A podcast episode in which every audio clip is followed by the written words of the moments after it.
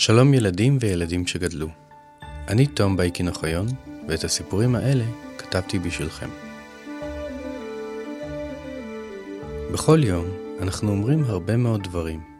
דרך המילים, אנשים מספרים אחד לשני את כל מה שהם רוצים שאחרים ידעו. חברה שמספרת על משהו נחמד שעשתה אתמול, מישהו שמגלה בסוד את מי הוא אוהב, או מישהו בטלוויזיה שמסביר על השינויים הגדולים שקורים עכשיו בעולם. המון מילים נאמרות בכל יום. לרוב, אנחנו יכולים לומר משהו ולשכוח מזה שעה אחר כך. מדי פעם, יש רגעים שאף אחד לא יודע מה לומר. כולם מופתעים. אבל פעם בהרבה מאוד זמן, יש רגעים שכמה מילים יכולות לשנות מסלול של עם שלם, או אפילו את גורלן של מדינות. האוזניים שלכם קשובות? האוזניות מחוברות? מיד יתחיל השידור.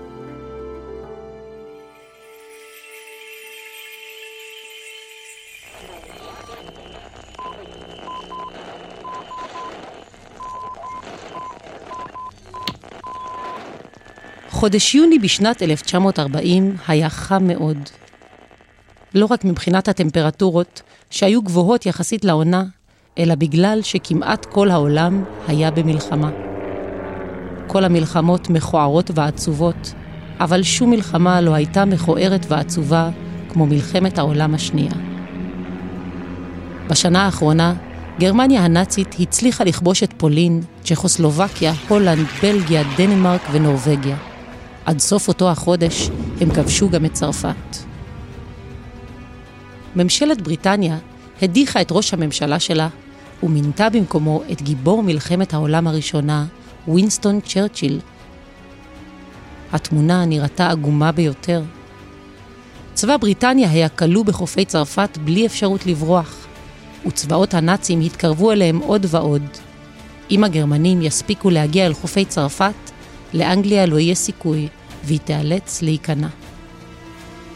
ב-4 ביוני 1940, כשדומה היה שהמצב אבוד לחלוטין ועוד מעט הנאצים יכבשו גם את אנגליה, וינסטון צ'רצ'יל, לאחר חודש אחד בלבד בתפקיד ראש הממשלה, עלה על בימת בית הנבחרים ונשא נאום.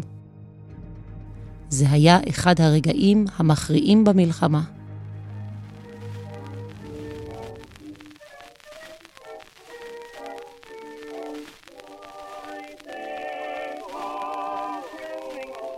וינסטון צ'רצ'יל לא למד בבית הספר כיצד לנהל מלחמות. בעצם, הוא היה תלמיד גרוע מאוד, הוא בכלל לא למד הרבה בבית הספר. אבל הוא למד הרבה על העולם ועל אומנות המלחמה במסגרת שירותו בצבא הוד מעלתה במחוזות השונים של האימפריה הבריטית, בקובה ובהודו, בסודאן ובדרום אפריקה, והגיע לדרגת הלורד הראשון של האדמירלות. עכשיו המלחמה הגיעה אל הבית, ולונדון, עיר הבירה של בריטניה, סבלה בכל לילה מהפצצות כבדות של מטוסי הקרב הגרמניים. צ'רצ'יל ניסה להזהיר את העולם מפני אדולף היטלר עוד שנים לפני כן, אבל אז איש לא הקשיב. צ'רצ'יל והיטלר מעולם לא ניצבו מצביעים כה שונים זה מול זה. היטלר היה צמחוני, אהב תה, שנא סיגריות, ומעולם לא יצא לראות את המלחמה במו עיניו, כי היה, לטענתו, רגיש מדי למחזות הקשים של המלחמה.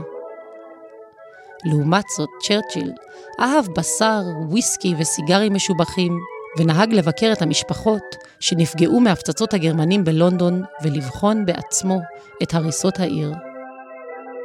ועם זאת, היה גם מעט דמיון ביניהם. שניהם היו ציירים חובבים, ושניהם היו נואמים מצוינים, אבל הנאומים שלהם היו שונים לחלוטין. היטלר דיבר אל היצרים הרעים שבאדם, הפחד, הקנאה, הבושה ושנאת הזרים. צ'רצ'יל, לעומתו, דיבר אל הטוב שבאדם, אל הכבוד, הגאווה, האהבה והאחווה ההדדית. כזה היה גם הנאום שנשא צ'רצ'יל הפעם בבית הנבחרים. את הנאום הזה שמעו לא רק חברי הממשלה. רשות השידור הבריטית שידרה אותו על גלי הרדיו לכל קצוות הממלכה. אפילו בבסיסי הצבא הבריטי על חופי צרפת, שנותקו על ידי הגרמנים, החיילים התגודדו סביב מכשירי הרדיו כדי לשמוע את קולו של ראש הממשלה. This is London. You will now hear a statement by the Prime Minister.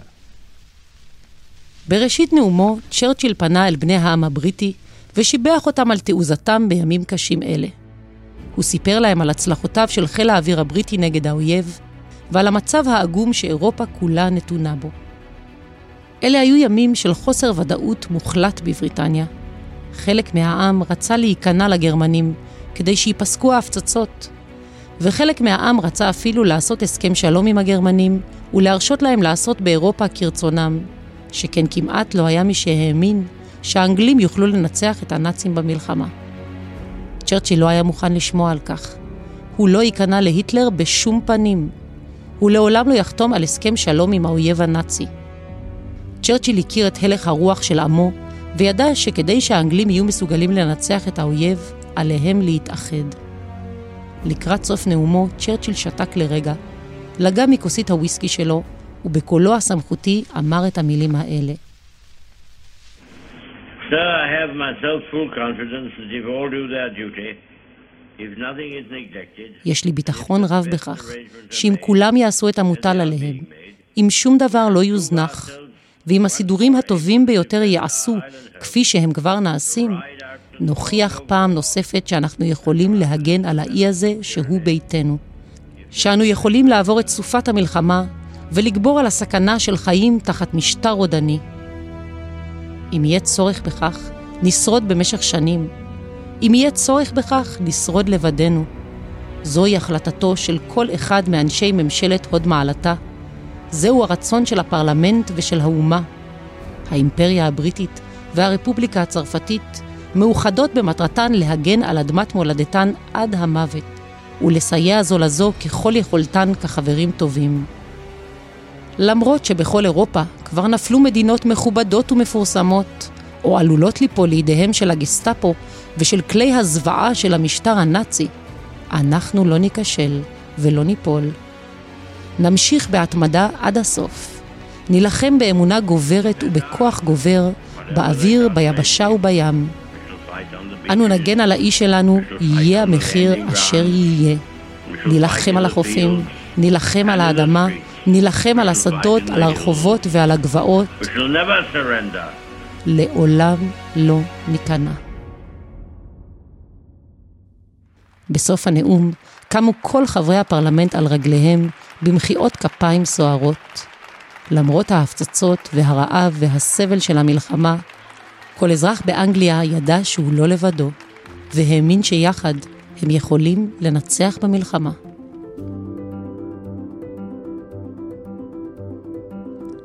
הנאום מילא את לב כולם גאווה לאומית עזה כל כך, עד שכל הדייגים רצו לסירות הדייג שלהם. כל הסוחרים מיהרו לספינותיהם, ואפילו האצילים העשירים של בריטניה מיהרו ליאכטות שלהם ויצאו לחצות את התעלה המובילה לחופי צרפת.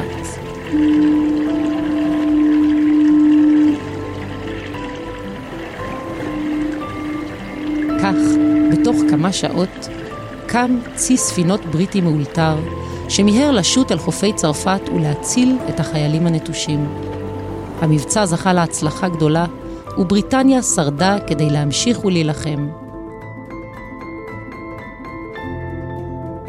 כעבור כמה חודשים, צ'רצ'יל הצליח לשכנע את ארצות הברית ואת רוסיה להצטרף למאבק וליצור ברית מאוחדת נגד ממשלות גרמניה, איטליה ויפן.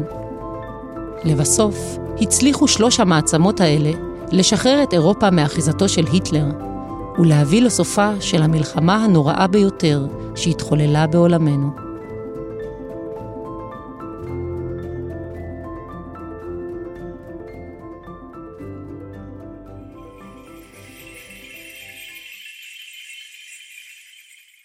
בסך הכל כמה מילים. נאום אחד של ווינסטון צ'רצ'יל הצליח להעיר עם ולעורר בו תקווה.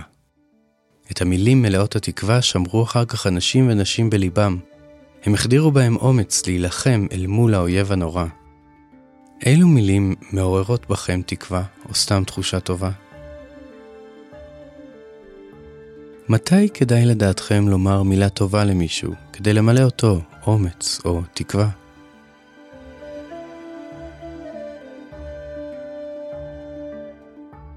מלבד האגדה הזו, עוד אגדות שהיו באמת תוכלו למצוא בפודקאסט שלנו. אם אתם אוהבים את מה שאנחנו עושים, ורוצים לעזור לנו להמשיך וליצור, נשמח אם תתמכו בנו בדף הפטריון שלנו. התומכים יזכו לתכנים בלעדיים, הנחות קבועות לספרי הוצאת פנק, ואפילו לשמוע אגדות אמיתיות חדשות, שלא תוכלו למצוא כאן. הלינק מופיע בתיאור הפרק. הפודקאסט נולד ונערך ברשת הפודקאסטים העצמאית שלג. את ההגדה הזו קראה עבורכם עלמה זוהר. הפיקה מוריה דפני וביים עמרי בן דור. אני תום בייקין אוחיון. אני רוצה להזמין אתכם להירשם לפודקאסט או לעקוב אחרינו בדף הפייסבוק. ככה נוכל לעדכן אתכם בכל פעם שתצא אגדה חדשה. את הספר אגדות אמיתיות ובעוד מגוון רב של אגדות תוכלו למצוא באתר של הוצאת פנק. ואם רק תסתכלו טוב טוב, תראו שכל אחת ואחד מכם הוא כבר גיבור של אגדה.